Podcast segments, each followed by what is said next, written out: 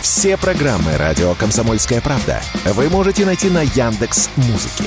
Ищите раздел вашей любимой передачи и подписывайтесь, чтобы не пропустить новый выпуск. «Радио КП» на Яндекс.Музыке. Это удобно, просто и всегда интересно. Программа создана при финансовой поддержке Министерства цифрового развития, связи и массовых коммуникаций Российской Федерации. Национальный вопрос. Здравствуйте, в эфире «Национальный вопрос», в студии политический обозреватель газеты «Комсомольская правда» Андрей Баранов. Мой партнер, очаровательная Елена Афонина, в отпуске, поэтому сегодняшний эфир и пару ближайших буду вести я. Передача у нас идет по воскресеньям в прямом эфире. Так что, пожалуйста, в вашем распоряжении Telegram, эс эм эс, Viber, телефон плюс семь девятьсот шестьдесят семь двести ровно девяносто семь ноль два. Пожалуйста, присылайте ваши комментарии. Ну, что я могу сказать? До вечера двадцать третьего июня, пятницы и субботы, да, у нас на этот эфир были совсем другие планы. Мы хотели говорить о темах, так сказать, дежурных, не совсем дежурных, но интересных, но все и изменилось в одночасье, как только пришли первые сообщения о мятеже, о событиях в Ростове, о акции ЧВК «Вагнер». Слава богу, сейчас мы все облегченно выдыхаем. Говорим действительно, слава богу, что все так кончилось или кончается, еще неизвестно, чем все закончится, но, по крайней мере, самого страшного кровопролития, жуткого, гражданской войны между русскими не произошло. Потому что мы помним из нашей истории, совсем недавней, что могло быть гораздо хуже. Октябрь девяносто третьего года, вы помните знаменитые слова из знаменитой песни «Что же будет с Родиной и с нами?». И вот снова было на грани, на волоске, только во сто крат опаснее. Потому что сейчас идут, как все прекрасно знаете, тяжелейшие военные действия, которые мы ведем не с какой-нибудь там только Украины, да, а со всей военно-политической машиной Запада. На кону само существование нашей страны, и в случае нашего поражения, не приведи Господь, нам уготовлена страшная, жуткая судьба. Это распад страны, раскол общества и та самая гражданская война в стране с ядерным оружием. И вот тут наносится удар ножом в спину. Выступление ЧВК «Вагнер», которое еле-еле удалось пока урегулировать. Слава богу, что удалось. Поэтому тема нашей сегодняшней передачи – какие же уроки должна вынести Россия из попытки военного мятежа? Сейчас с нами на связи научный руководитель Института региональных проблем Дмитрий Журавлев. Дмитрий Анатольевич, здравствуйте. Добрый вечер. Скажите, пожалуйста, ну, это было, конечно, неожиданностью. Ваше мнение, ваше восприятие, что это был за урок и что нам нужно сделать, чтобы он не повторился? Ну, во-первых, мы должны навсегда запомнить, что в России, да и в любой стране мира, монополия на насилие не может быть распределена. Она должна принадлежать только государству. Государство должно быть ограничено какими-то институтами общественными, судебными и прочими. Но отдельно второй силы в стране быть не должно. Потому что всегда появляется соблазн, иллюзия второй силы стать первой. Но ведь это, так сказать, извините, у нас предпринимательский, да, строй-то. Ну, а что там, говорит, так назовем капитализм. Есть частная военная компания, принадлежащая частному лицу. Вот он ее руководит. На территории собственной страны. Ну, пожалуйста, есть Африка, частно-военно компанействуйте там хоть до самого третьего пришествия демократии. Да? Мы же не передаем частным, воен... частным компаниям, например, судебные функции. Не, ну может быть, конечно, у нас ведь не бывает. Нет, конечно, Если... но, но никто и не предполагал, что руководитель этой компании, господин Пригожин, пойдет на вооруженное выступление на территории собственной страны. Но руководитель компании, он имел право? Как тут быть? Вот не должен он его иметь. Право надо изменить. Не должно быть частной армии. Я помню частные армии девяностых, да? Но там их как-то ограничивало наличие того, что их больше одной. Они мешали друг другу, да, в том анекдоте. Тетенька, ваши дети друг другу плату мешают, да? Но мы же не можем разводить частные военные компании в садке где-то, чтобы они друг другу мешали, законы нарушали. Раз. Это первое. Это не единственный и не главный урок. Главный урок состоит в том, что э, система управления должна быть выстроена так, чтобы она работала на общие цели, а не на тщеславие или эгоизм кого бы то ни было. Владельца частной компании, чиновника, это не важно. Да? Вот этот урок очень важен. Но понятие «бонапартизм» в армии существовало, его и Жукову иногда приписывали в свое время. И некоторые говорили, что в пятидесятые годы он мог, так сказать, сотворить нечто подобное, когда там э, были э, разборки в высших партийных эшелонах. Э, как, как тут-то быть? Были разборки, да, в высших партийных эшелонах. Сам Жуков, ну, захватил бы он Кремль, ему что вменяли? Потому что он создал десантные войска. Наверное, господин товарищ Маргелов очень удивился, когда это услышал. Для того, чтобы Кремль захватить. Тогда, в пятьдесят седьмом году. Да? Ну, захватил бы он. Ну, мы сейчас не о нем. Я просто привел аналогию историческую, что его тоже обвиняли в бонапартизме. Вот при устойчивой власти он очень ограничен. Чтобы бонапартизм начал активно работать, государство должно начать отлагаться. Понимаете? Вот. Собственно, почему Вагнер остановился и пошел обратно? Потому что до них все-таки донесли простую мысль, что что бы они ни сделали, э, легитимной власти они не получат. Ну, да, их руководство, конечно. Я не, не, а... Ну да, тут я соглашусь, потому что вся политическая элита страны, и церковные деятели, и партийные деятели, значит, все поддержали президента страны, верховного главнокомандующего. И, в общем-то, и в народе, что называется, по большому счету, с большим, огромным подавляющим перевесом, в общем-то, были не на стороне Вагнера. Хотя нашлись и такие, кто поддержал его. В Ростове мы видели, люди доходили до драки. Когда вагнеровцам пытались сделать какие-то замечания или упреки, высказать. Выходили люди в штатском, молодые, кстати, битюги, и били тех, кто эти упреки делал. Так что какой-то раскол все-таки наблюдался. Какой-то, конечно, есть, но он не стал абсолютным. Понимаете? Верно. Вот э, февраля-октября семнадцатого, слава тебе, Господи, не случилось. Да? Ну, почему? Пока, по крайней мере, нет, слава Богу, пока июнь. тридцать человек. Никому даже в пьяном сне не могло поясниться, что они захватят власть в стране. Понимаете? Но государство было настолько разложено в тех условиях, что небольшая, но спаянная группа людей смогла захватить власть в государстве. Понимаете? Наше государство не разложено. Он был обречен в любом случае Вагнера. Вопрос стоял в том, что это кончится кровью, как вы правильно в своем предварительном слове сказали, и его подавят силой. Или это все закончится без смерти людей? Но то, что власть захватить в нынешней ситуации он бы не смог все равно, это факт. И не только потому, что элита поддержала президента. Да? В принципе, система управления существует. Чтобы взять ее под контроль, через двадцать восемь тысяч человек мало.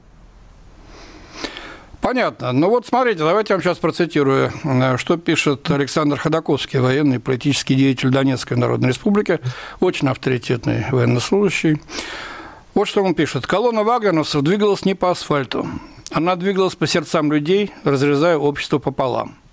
Мы молили Бога, чтобы враг не воспользовался ситуацией и не бросил в бой все ресурсы. Шансов бы почти не было. Нам и так приходится нелегко, но вчера все зависело, все висело на очень тонкой ниточке. И те, кто понимал, что оказалось на кону, и как близко мы подошли к поражению, никогда не поймут тех, кто кричал вагнеровцам «Вау! Слава!», радуясь, что кто-то бросил вызов власти». Вы разделяете такую оценку? Абсолютно разделяю, может быть, формулировал бы жестче. Да? В условиях войны заниматься политиканством – это э, предательство не власти, а страны. Может быть, к власти есть претензии. У каждого из нас какие-то претензии к власти всегда есть. Да? Но претензии к власти – это одно, а удар в спину, как вы сказали в своем первом сне, это другое. Это не я, это президент сказал. Мы лишь повторяем его формулировку, которая абсолютно точна, на мой взгляд. А что делать с теми, кто, так сказать, то ли по дурости, то ли по, так сказать, малолетству, э, улюлюкал. Я вот вспоминаю тот же самый девяносто третий год, когда стояла толпа на набережной Москва-реки и смотрел, когда танки фигачили по зданию, значит, Верховного Совета, и вдрызг разлетали окна, мрамор, так сказать, все остальное. «О, класс какой!» кричали. Некоторые даже аплодировали. Не потому, что они были за Ельцина тогдашнего или против, так сказать, Хасбулатова с компанией. Им было просто интересно наблюдать эту, это муви, эту картинку, как в кино. Здесь что? Тоже идиоты, так сказать, недомыслия проявляющие? Или это, так сказать, люди реально э, не поддерживающие наши сегодняшние усилия? Понимаете, это три группы людей. Это те, кто, как в девяносто третьем, просто от, вышел от скуки. Таких сейчас стало меньше. Да? Да хватает. Чем... Что там меньше-то, господи? Меньше, меньше. Вот таких вот, кто совсем от скуки, да, понимаете, чтобы э, смотреть на смерть от скуки, надо быть очень переевшим. Вот наша современная жизнь не такая, чтобы было слишком много излишней сытых. Да? Есть другая группа лиц, да, которая поддерживает, хочет что-то изменить, но при этом не хочет задумываться. И она видит силу, которая пытается что-то менять как бы, да, и говорит: ура, вот они. А то, что эта сила сделает еще хуже, то они потом поймут. Да? Просто они ищут не разумных, а простых решений. А взять... на танках куда-нибудь поехать, это самое простое решение. Ну да, тем более, когда руководитель такой: крутой мужик вышел, сейчас я вам всем тут загоню. Это понятно.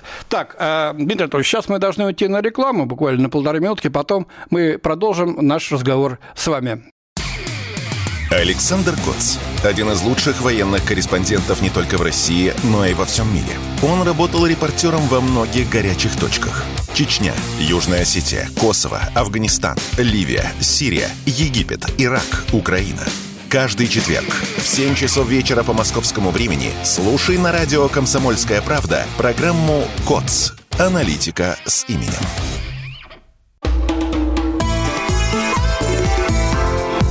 «Национальный вопрос». В студии политический обозреватель «Комсомольской правды» Андрей Баранов. Мы в прямом эфире, поэтому, пожалуйста, ваши комментарии можете отправлять по телефону плюс семь девятьсот шестьдесят семь двести ровно девяносто семь ноль два, по телеграмму, смс, вайберу. И самое интересное я постараюсь зачитывать.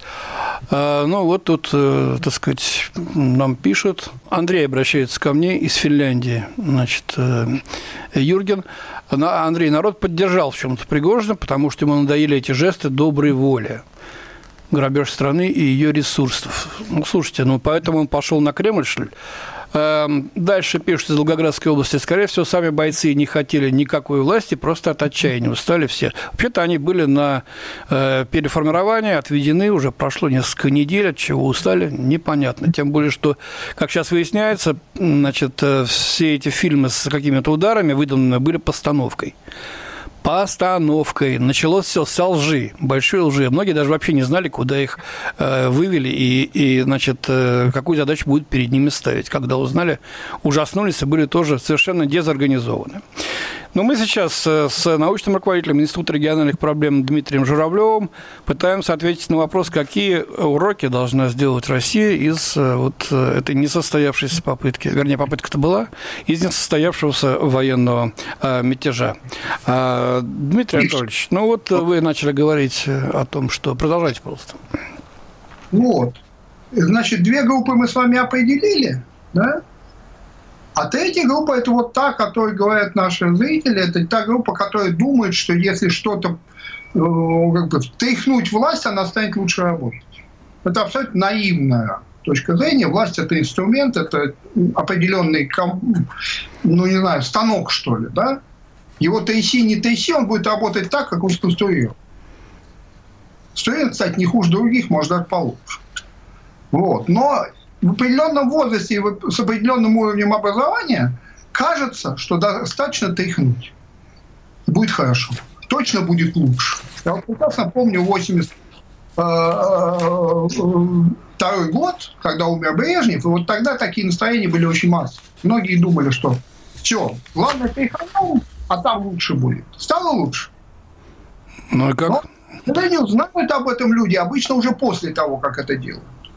Да? Хорошо, давайте, значит, все-таки, что нам делать с теми... Э... Ведь он же был не один, Пригожин, да? Видимо, там была какая-то... Э, какое-то ядро, э, преданные ему командиры, э, возможно, и бойцы ЧВК «Вагнер». Они что, пойдут вместе с ним в Белоруссию? Или кто-то здесь останется? Видимо, нужно проводить расследование, кто стрелял, зачем я... стрелял? Или не нужно? Давайте сейчас все герои, давайте забудем, значит, закопаем в землю все эти топоры войны и прочее. И как будто ничего не было, и ручки отряхнем, нет? С чего я начал? Монополия на насилие. Монополия на насилие должна остаться у государства. Государство сейчас должно проводить следствия какие-то? Государство, государство должно поисекать любое нарушение законов в той степени, в которой это прописано в законе. Да? То есть, вот если что-то квалифицируется по закону как заговор, должен быть э, вскрыт заговор, виноватые должны быть наказаны.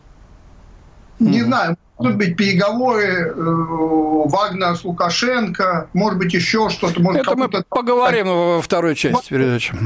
Давали какие-то гарантии, да, но эти гарантии должны быть осуществлены через помилование, а не через неприкосновенность по отношению к действующему законодательству. Да? Если такие есть, мы не знаем этого. Да? Но если они есть, они должны реализованы быть через помилование. То есть должно быть установлен факт преступления и должно быть определено наказание. Потом помиловать того, кто... Кого... Да, понятно. То есть должно быть следствие. Все ясно. Вот я... Смотрите, что тут пишут нам из Нижегородской области тоже самое. Ну что вы несете? Uh, у него не было никаких президентских амбиций, возможно, точка. И он никогда не выступал против президента. У него были совсем другие требования, борьба с коррупцией, произвол бездарных генералов.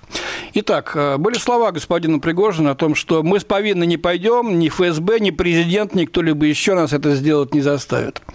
Если он с помощью танков, значит, решил бороться с коррупцией и с бездарными генералами, то он либо дурак, извините, я вам говорю то, что думаю, либо лжец и подлец. Опять же говорю то, что думаю.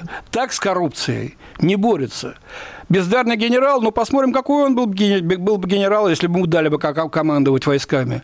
Он говорил про снарядный голод, а наши э, военкоры говорят, что на десять процентов было больше снарядов, чем у других. И снарядный голод испытывает в той или иной степени весь фронт, потому что с такой интенсивностью стрельбы еще никто не сталкивался. И если у него было чуть побольше, значит, было у кого-то еще меньше. И он это все прекрасно знал. А вот амбиции... полнейшие. Значит, опломб выше крыши.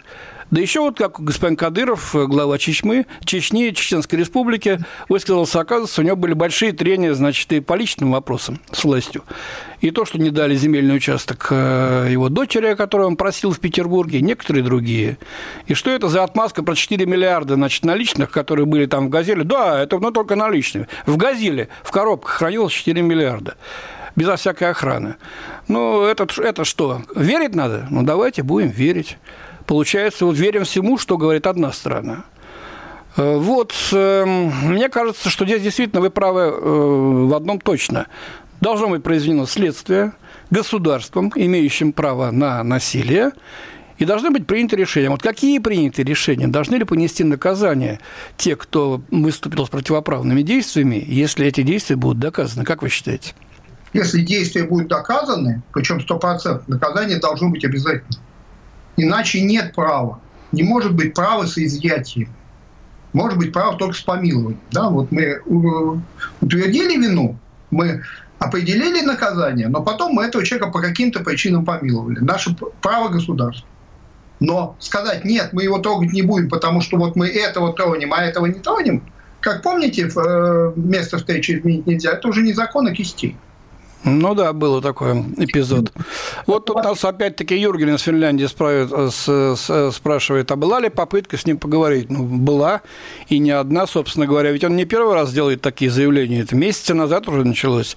И с президентом он беседовал, после чего вышел, так сказать, окрыленный, что все нормально, все хорошо. А оказалось, ненормально. Сейчас к нему приезжали представители, значит, командования российских вооруженных сил. Достаточно, так сказать, под камеры, под видеокамеры разговаривают. Так переговоры не ведутся. Он вынудил это делать. Пишет нам из Свердловской области Константин. Причина такой измены Пригожина в том, что его успехи, его войск, кружили ему голову, да так, что он от них одурел и попер на Ростов. Что делать? Не надо сильно перехватывать таких зазнаек. А еще поосторожнее надо доверять участникам полки, частникам, простите, полки и дивизии. Ну, вот такое, такое мнение. Я полностью согласен. Более того, вы знаете, кого он мне напомнил? Мятеж Муравьева в восемнадцатом году. Еще мятеж Корнилова был в августе семнадцатого. Это было военные, серьезные, возглавлявшие на тот момент вооруженные силы, решили навести порядок, как они его понимали. Я не к тому, что я их оправдываю, да, но это другого масштаба событий. А вот когда небольшая, небольшие войска, но ведомые популярным идиотом, э, начинают бузить, вот это называется мятеж Муравьева. Да? Если бы тогда Муравьева не расстреляли сразу, да, там вообще суда не было, его расстреляли. То неизвестно еще, что бы вообще тогда с властью было в стране. Так, продолжаю зачитывать ваши валом идущие сообщения. Спасибо всем слушателям. Из Тверской области Дмитрий. Первое. Пригожин был значимой серьезной фигурой. Второе. Он высказывал очень серьезные претензии власти. Вопрос, почему ему не отвечали те, к кому он обращался. Ведь если он прав, надо было реагировать, исправлять то, на что он указывал. Если нет, то сажать его самого. Но не молчать и не пускать все на самотек. И вот э, результаты. Так, э, значит, дальше мы читаем Челябинскую область. Э, Валерий. Э, выводы надо делать власти, вести диалог с народом, и с, вою, э, с э, воюющими на передовой людьми. Надо информировать, что и зачем, а то дух падает. Больше батальона, штрафную дивизию создавать опасно нельзя. Вот такое мнение. Ярославская область. А судьи кто? Справедливые вы наши. Э, судья государства. Если, так сказать, говорить, что государство не должно ни во что вмешиваться, это анархия. Анархия – это батька Махно. И вот сейчас Но мы он видели он вариант батьки Махно, если хотите. Он и был батькой Махно, только современным. Разве нет? Ну, я вот об этом и говорю, да, что есть определенные аналогии, хотя, конечно, не прямые. Ну, батька был честнее. Ну, да, мы тут, конечно, сейчас не будем углубляться в историю. Но... на границах своей власти. Вот у него, он построил ту систему власти, которая ему казалась разумной, и он ее реализовывал. Она мне разумной не кажется, но я его, по крайней мере, понимаю. Спасибо. Я благодарю Дмитрия Анатольевича Журавлева, научного руководителя Института региональных проблем, с которым мы сейчас обсуждали, начали обсуждать события, происходящие в нашей стране. Через некоторое время после перерыва поговорим о тех, кто в пятницу вечером и в субботу сразу же мотанул из страны и решил, так сказать, поступить так, как поступили некоторые, а может, они же самые, во время мобилизации частичной. Поэтому не переключайтесь, продолжим. Николай Стариков и Владимир Варсобин лучше всех знают, что правда рождается в споре. Этих двоих хлебом не корми, дай устроить словесную баталию и пикировку в прямом эфире. Политика, экономика, социалка, жизнь звезд. Дискуссия может разгореться абсолютно на любую тему. Кто выйдет победителем, узнайте сами. Включайте приемники на волну радио «Комсомольская правда» каждый вторник в семь часов вечера по московскому времени. «Национальный вопрос». В студии Андрей Баранов. Мы с вами сейчас обсуждаем вопрос вопросов актуальнейший. Какие же уроки должна вынести Россия из попытки военного мятежа? У нас прямой эфир, напоминаю, поэтому ваши комментарии, их очень много, сотни. Все я не смогу зачитать, но наиболее интересные вот вылавливаю. Вы можете присылать по телефону плюс семь девятьсот шестьдесят семь двести ровно девяносто семь ноль два. Пожалуйста, выбирайте. Хотите Telegram, хотите эс эм эс, хотите Viber. Сейчас к нам подключился для дискуссии политолог, кандидат философских наук Юрий Баранчик. Юрий Владимирович, здравствуйте. Добрый день. Юрий Владимирович, я вот хочу зачитать вам... зачитать вам э, пассаж вашего коллеги, тоже философа Александра Дугина, известного. Э, вот он что пишет. Оказывается, подставить президента и народ, действуя в тени, якобы от его имени, могут многие. А вот спасать Отечество в критической ситуации – это не по их части. Лучше купить дорогие билеты. Вчерашнее дезертирство элит, элит подлее, чем верхний Ларс. Тут только одно системное решение – незамедлительная и настоящая патриотическая идеологизация правящего класса и ротация элит, то есть, чтобы не заставилось, да? Только от идеологизированной, то есть верящей в идею, скажем так, элиты, да, можно требовать героизма и адекватного поведения в чрезвычайной ситуации. От такой, как сейчас, это бесполезно. Нам нужна суверенная наша отечественная элита, иначе все повторится. Слабые страны, слабые, простите, стороны нашей системы вчера предстали во всей красе. Вы поддерживаете вот такую оценку происходящего? Ну, в принципе, да. Многие вещи сказаны верно. В частности, относительно слабости системы. Но я бы не согласился с тем, что вчера имел место быть путч и мятеж, вот как бы нас во многих телеграм-каналах подают это и СМИ. А что вот, же было? На мой взгляд, ну, на мой взгляд, это была такая специальная пси-операция, как удобно сейчас говорить и модно. Дело в том, что э, необходимо было навести вот как раз таки порядок вот с элитами, о чем пишет Александр Гельевич. И мне кажется, что Пригожин, как и верно оруженосец Путин, он у нас с этой задачей великолепно справился. Погодите, вот, погодите, поэтому... Эдуард Владимирович, вы считаете, что это была постановка? Все от ну, начала до думаю, конца? Что... Я не думаю, что все от начала до конца была постановка, но это была определенная игра с целью все-таки выявить те движущие силы в нашей стране, которые могут в нужный момент показать свое лицо, показать, могут ли они управлять ситуацией или нет. Дело в том, что ведь в такой ситуации, на стрессовой ситуации, ошибки неизбежны. Но принципиально важно, что страна отошла вот от этого сценария. И мне кажется, что сейчас в стране будут достаточно большие происходить подвижки, и именно вот этот такой жесткий сценарий, который очень многим людям не нравится, он и позволил, собственно говоря, сохранить в стране порядок и спокойствие. А что не было порядка и спокойствия вот э, в четверг? Объясните мне, пожалуйста. Что нет, у нас были катастрофическая ситуация на фронте, э, как говорил, значит, Пригожин, так сказать, там в тысячу раз больше наши потери. И не так, он говорил, в десятки раз больше, чем сообщают наверх, и в сотни раз больше, чем говорят по телевизору. Да? Нет, порядок-то в своей... На что, фронт треснул, мы побежали или как? Нет, ничего подобного. А что было хуже-то по сравнению с тем, что в субботу э, вечером, так сказать, произошло? Ну, в субботу мы видели, что произошло некое событие. Это удар по лагерям ЧВК «Вагнер», да? И вот это событие... Это событие, говорят, произошло в пятницу, удара не было никакого. Пятница. Вы хоть один Но... труп видели на этой пленке? Нет, показания нет. раненых, еще чего-то. Ну, ну, ну, ну что это? Который был снят заранее, а показан только через какое-то время. Но, вы знаете, есть разные трактовки. Я думаю, что следствие должно будет разобраться с этим, как что это произошло. Значит, нужно следствие. Я согласен, так. Да. Я просто думаю, что если бы Пригожин был во всем неправ, то он не был бы помилован и не было бы такого мирного решения ситуации. Необходимо все-таки предотвратить вот этот сценарий кровопролития. Он вчера был предотвращен. Благодаря вот Лукашенко, благодаря участию Дюмина. Люди нашли способ поговорить друг с другом. Дюмин опроверг свою причастность к переговорам. Ну, он скромный человек, поэтому честь их полагается. Ну, тогда молчал бы, чего же опровергать-то. Ну, ладно, это уже, так сказать, дело побочное.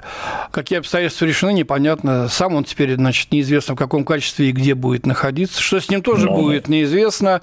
Под чьё подчинение сейчас перейдут отряды Вагнера? Далеко не все из них, как оказалось, вообще подчинились Пригожину.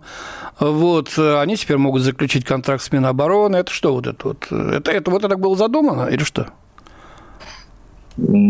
Вы знаете, я, естественно, предполагаю, да, я эксперт, у меня нет всей как бы полноты картины, да, и я, я уверен, что ни у кого из экспертов, которые работают исключительно по открытым источникам информации, ее нет.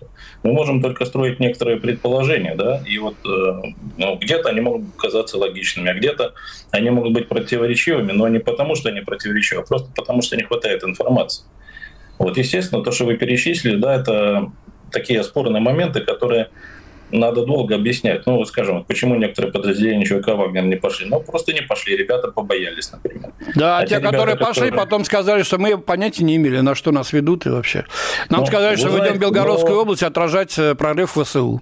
Вы знаете, ну это ж не все сказали, да? Мы увидели прекрасно вчера, как вагнеровцы провожали из Ростова. Да? Было вот такое единение народа, да, с нашими войсками, которого давно не было. И, по сути дела, можно сказать, что вчера... Было единение не с войсками, а, скорее всего, радость от того, что это, наконец, закончилось. Вот и все. Нет, и далеко не все поддерживали мы... там, как вы помните, Вагнера. Так, куча людей говорили, так сказать, им совсем другие вещи. Поддержка была и у Ельцина большая, потому что он говорил, я лягу на рельсы. И у Лебедя была тоже, так сказать, стучал себя в грудь, как Кинг-Конг. Ну, ну и что в итоге? Ну и что в итоге оказалось? Кто такой Ельцин, но... кто такой Лебедь? Вы знаете, вот. поддержка, поддержка рознь, да? Ну, вот, что... Вы как бы сейчас приводите негативный пример. Можно сказать, что поддержка у Гитлера была, да, и тогда что, народная поддержка ничего не значит, да? Вы так хотите сказать? Я хочу сказать, что она значит, надо знать, кого, понимать вообще, что происходит и кого но... поддерживать. Если человек выступает но... против, против Министерства обороны, а с Министерством обороны верховный главнокомандующий этим министерством, да, и войсками, то, вы знаете, извините, в голове, в голове будет пурга. Верховного главнокомандующего. Пригожин не выступал против Министерства обороны. Пригожин, как вот мы все прекрасно знаем, выступал против двух конкретно людей. Вот. И я считаю, что вот этот такой личностный конфликт, который должен был нашими героями, потому что у нас и Сергей Кожугетович герой, и Шойгу, и Пригожин герой, что они должны были уладить между собой. Но, видите, не улаживание... Ну, амбиции есть, да, у господина Пригожина их выше да, крыши, я не знаю, что там с другой да. стороны. А почему, допустим, Евкуров смог встретиться в Ростове с ну, так Пригожином? Не встречаются, под видеокамерами, да, когда Пригожин, так, кто такой, со мной на да, ты разговаривает. Вообще в армии на ты все разговаривают, если бы на то пошло. Ну, знаете, можно без камер встречаться. Решили переговоры бы, ведутся без что? всяких камер. Надо было сказать, так, камеру убрали, вы хотите договориться, будем договариваться, а не то, ну, что вы сейчас выставите все. Проблема в том, что переговоры ведутся... В тишине. И, и надо. Раньше, раньше это другое дело. Это другое дело. Mm-hmm. Раньше надо было договариваться. И, кстати, были документы Минобороны, они тоже в интернете есть. Сколько чего э, господину Пригожину и его отрядам было поставлено. Давайте я сейчас пока зачитаю, что пишут. Из Ростовской области. Послушайте, не нужно очернять Пригожина. Вы прекрасно знаете, что он месяцами добивался встречи и высшим руководством, чтобы рассказать о проблемах в армии, но его не слышали. Виновата власть, а Пригожин высочайшего уровня полководец. И очень жаль, что его потеряла в кавычках Россия. Свердловская область. Шойгу ответил на претензии Пригожина? Письменно ответил, да, совершенно верно, это было. А, так, что не говори, Нижегородская область, а ЧВК «Вагнер» – это основная боевая единица на этой войне. В мирное время на них никто не обратит внимания. Поэтому и требования... Поэтому и требования и прозвучали именно сейчас. Это я к тому, что не думайте, что я тут зачитываю только тех, кто, так сказать, против Пригожина. Есть и мнение за него. Вот некоторые из них я вам, значит, рассказал. Сейчас мы уйдем на небольшой перерыв для рекламы. Через полторы минуты продолжим. Хорошо, Юрий Владимирович? Отлично, ждем. Они видят, что происходит, знают, как на это реагировать, и готовы рассказать вам, что будет. Красной линией нашего рассуждения сегодняшнего будет заморозка или все же активация. То есть к чему приведут дальнейшие события? Я придерживаюсь точки зрения, что Запад перестал контролировать Украину, она вырвалась из рук. Они это действительно начинают понимать, что эту бешеную собаку уже не удержишь. Заморозки не будет, потому что на самом деле ее никто не хочет. Ни Вашингтон, ни Варшава, ни Киев, ни тем более Москва. Начинайте день в правильной компании. С понедельника по пятницу в восемь утра по московскому времени слушайте Игоря Виттеля и Ивана Панкина в программе «Что будет?». Честный взгляд на происходящее вокруг. Национальный вопрос. В студии Андрей Баранов. Мы обсуждаем тему, какие же все-таки уроки должна извлечь Россия из этой попытки военного мятежа. С нами политолог, кандидат философских наук Юрий Баранчик. Юрий Владимирович, вот смотрите, тут большой кульбит был совершен буквально за сутки. Часть россиян снова скупала продукты и товары, доллары по сто рублей, авиабилеты за двести тысяч. Причем многие закупались в долг по кредитным картам, особенно в столицах отличились. В субботу утром десятки бизнес-джетов срочно вылетели из Внуково-три в Эмираты, Дубай и прочие, так сказать, разные направления, да, в Турцию тоже. Но уже к вечеру субботы вот представители ритейловских сетей говорят, что стали приходить покупатели и просить: заберите товары назад. Значит, представители авиакомпании, агрегаторы, говорят, что также начали приходить в кассы люди с, с требованиями пройти навстречу пассажирам и все-таки вернуть деньги за билеты. Ну и вот такое в интернете сообщение. После такой я постараюсь тут заменить некоторые слова эфирными. И сегодня в Москву стайками об, об, обгадившихся чаек возвращаются разлетевшие вчера бизнес-джеты, из которых выходят представители российских элит с горящими патриотизмом глазами и подозрительно свежими штанами. А у некоторых накануне вдруг отказывали мобильные телефоны, а другие прятали глаза и отказывались что-либо говорить, а вот теперь, значит, возвращаются. Нам нужна ротация элит. Вот такой урок мы должны вынести или нет? Да, конечно, конечно. Эта ситуация показала, что э, значительная часть элит, они элитами стали просто по факту, держат формально свое кресло, но э, не принимают особо такого деятельностного участия в жизни страны. И это касается и политических партий, и чиновников многих. Я думаю, что вот... И главное, что мы должны, на мой взгляд, поменять несколько принципов. Ведь у нас в партии фактически они все персоналистические. Что мы возьмем? ЛДПР, да? Что мы возьмем? КПРФ, там, Справедливую Россию. На самом деле люди не участвуют в управлении этими партиями. Если мы посмотрим на примеры других стран, то все-таки там партии имеют большие, так сказать, группы поддержки. И мне кажется, что вот этот профессиональный рост у нас должен происходить, потому что у нас в основном сейчас эта партия существует как личные проекты. Вот возьмем ЛДПР, вот ушел Жириновский, скажем, да, я с уважением отношусь там, к Суцкому Леониду, но тем не менее мы же видим, насколько партия просела. Ну, вот, тоже Жириновский был прикольный. У него столько было умен. Но... Давайте опять-таки мнение скажу. Но мог что-нибудь так э, в эфир звездануть, да, что все говорили: вот дал-то, вот это мужик. Это не Зюганов, который говорит вещи нужные, но скучные. Ну, понимаете, это психология восприятия. Ведь очень умный человек, и то, какой он был в личном общении, на экране он был совсем другим, потому что он понимал, что он должен быть таким ньюсмейкером ярким. Да? А и кто его видел вне экрана-то? А в основном-то его ну, представляют именно таким, каким он был на экране, в телестудии, на да, митингах. В личном общении он был очень умным, спокойным человеком, рациональным. Вот. Но я к тому, что все равно это был персоналистический проект. А нам нужна партия, которая основывается на четкой идеологии.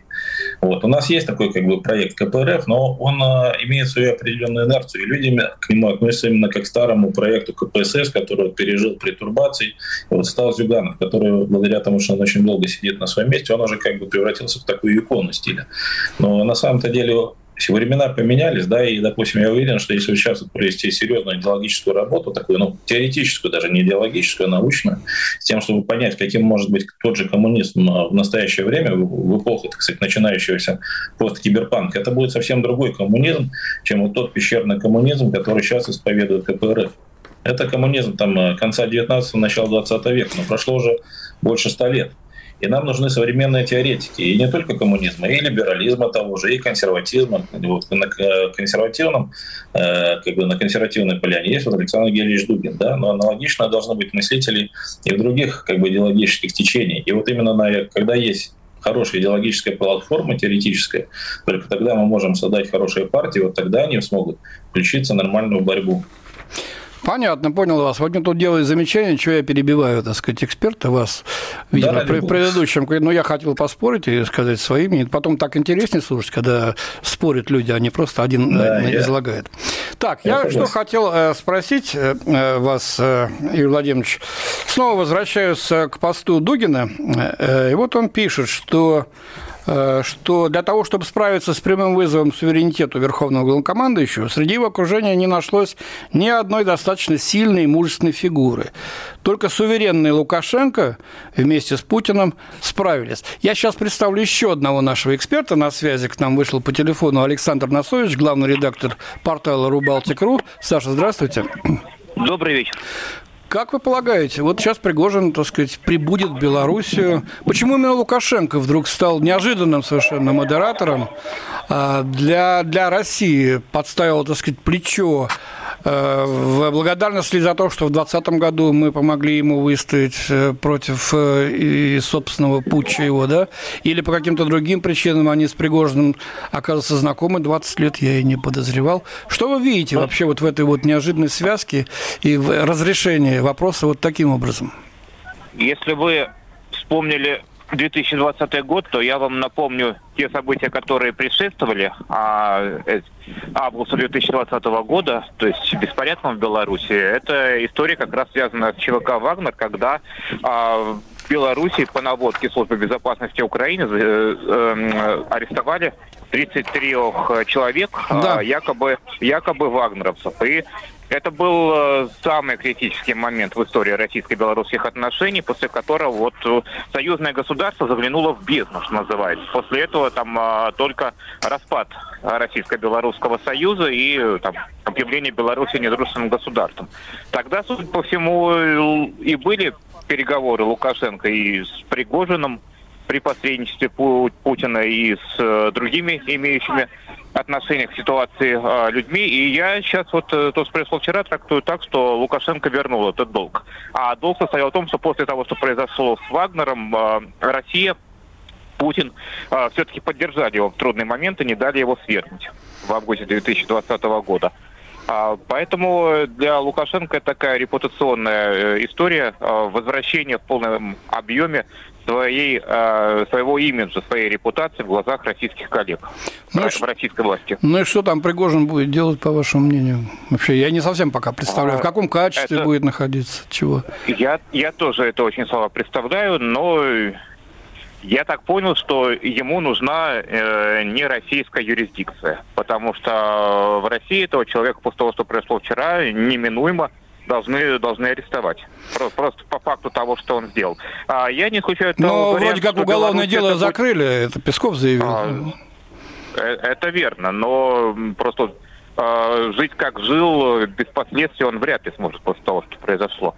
Но я еще не исключаю того варианта, что Беларусь это транзитная страна в данном случае. Единственная страна государства, куда он может уехать, а чтобы потом уехать еще куда-нибудь. Неужели ну, например, на Запад? А ну, на Запад вряд ли, это уже, это уже конспирология, пока я не готов вот эти конспирологические версии обсуждать о том, о том что Запад стоит за, эти, за этой попыткой мятежа. Хотя исключать нельзя ничего, но пока у нас фактов нет, то наиболее вероятный сценарий это то, что он отбудет в Африку, где вагнеровцы в самом деле уже много лет делали очень большую и важную работу. Понятно. Александр, я знаю, у вас мало времени, поэтому не буду вас больше задерживать. Спасибо большое. Это был Александр Носович, главный редактор портала Ру Балтик точка ру. А, ну вот я хочу спросить Юрия Владимировича Баранчика, политолога, кандидата философских наук, который по-прежнему с нами в студии. Вот тут пошли э, э, такие вбросы, с украинской стороны, правда, э, с, э, господин э, Подоляк, что надо посмотреть, может быть, теперь Лукашенко станет главным врагом Путина, он переобуется там, и, значит, вот Вагнер не специально, значит, главу Вагнера к себе позвал, и мы должны за этим наблюдать, и в случае чего его поддержать. Ну, я понимаю, там крыша-то поехала давно уже у наших украинских соседей. Ну, как вы смотрите вот на такую теорию? Ну, знаете, я думаю, что э, Пригожин и Вагнер в Беларуси оказались не случайно. Э, дело в том, что Беларусь достаточно близко до Киева, там порядка, по-моему, сто десять километров, если не меньше. Вот. И есть ряд других целей, поэтому я не исключаю, что вот, Пригожин показал, что как он может эффективно передвигаться, да, по большим территориям. Я не исключаю, что переброска ЧВК «Вагнер» в Беларусь, она связана с решением целого ряда военных задач. А вот как бы все остальное – это некий вот туман войны, то, что называется. Ну да, есть то, что и... и пойдет на Киев со стороны Беларуси. Я читал это сегодня в интернете, но такие наши, так сказать, конспирологи да, об этом говорят. Я бы сказал, я не буду раскрывать еще пару направлений. Там есть еще очень интересных пару направлений, может быть, даже более интересные, чем Киев на самом деле. Вот, и военные эксперты об этом знают. И я думаю, что вот эта угроза для Киева становится реальной. И я думаю, что сейчас в результате переброски ЧВК Вагнера на белорусское направление Киев вынужден будет оттянуть достаточно серьезные силы с южного направления. Тем самым вот наступление вообще оно завязнет и заглохнет. И это является серьезной предпосылкой для начала переговоров, о чем давно говорит российское руководство. Я правильно вас понял, что вместе с самим Пригожиным и, так сказать, большая часть отрядов ЧВК «Вагнер» перемещается в Белоруссию, да? Потому что об этом официально не заявлялось. Я думаю, что да, значит, я думаю, значительная часть ЧВК «Вагнер» перейдет в Беларусь. Но и до этого ведь, когда речь шла еще вот до этих событий, говорили, когда ЧВК «Вагнера» будет выходить из лагерей, где они проходят, так сказать, процедуру отдыха, значит, и перегруппировки, восстановление сил, по-моему, пятого августа речь шла об этом, или пятнадцатого, что говорили, что, возможно, их целью станет север Украины, то есть Харьковское направление. Понятно. Харьков... Хорошо, Юрий Владимирович, мы сейчас уже недалеко. Наше время подходит к концу. Я благодарю вас за участие в передаче. Юрия Баранчика, политолога, кандидата философских наук. Вас всех огромное... Вам всем спасибо. Спасибо за ваши посты. Андрей Баранов был с вами. До свидания. Национальный вопрос. Программа создана при финансовой поддержке Министерства цифрового развития, связи и массовых коммуникаций Российской Федерации.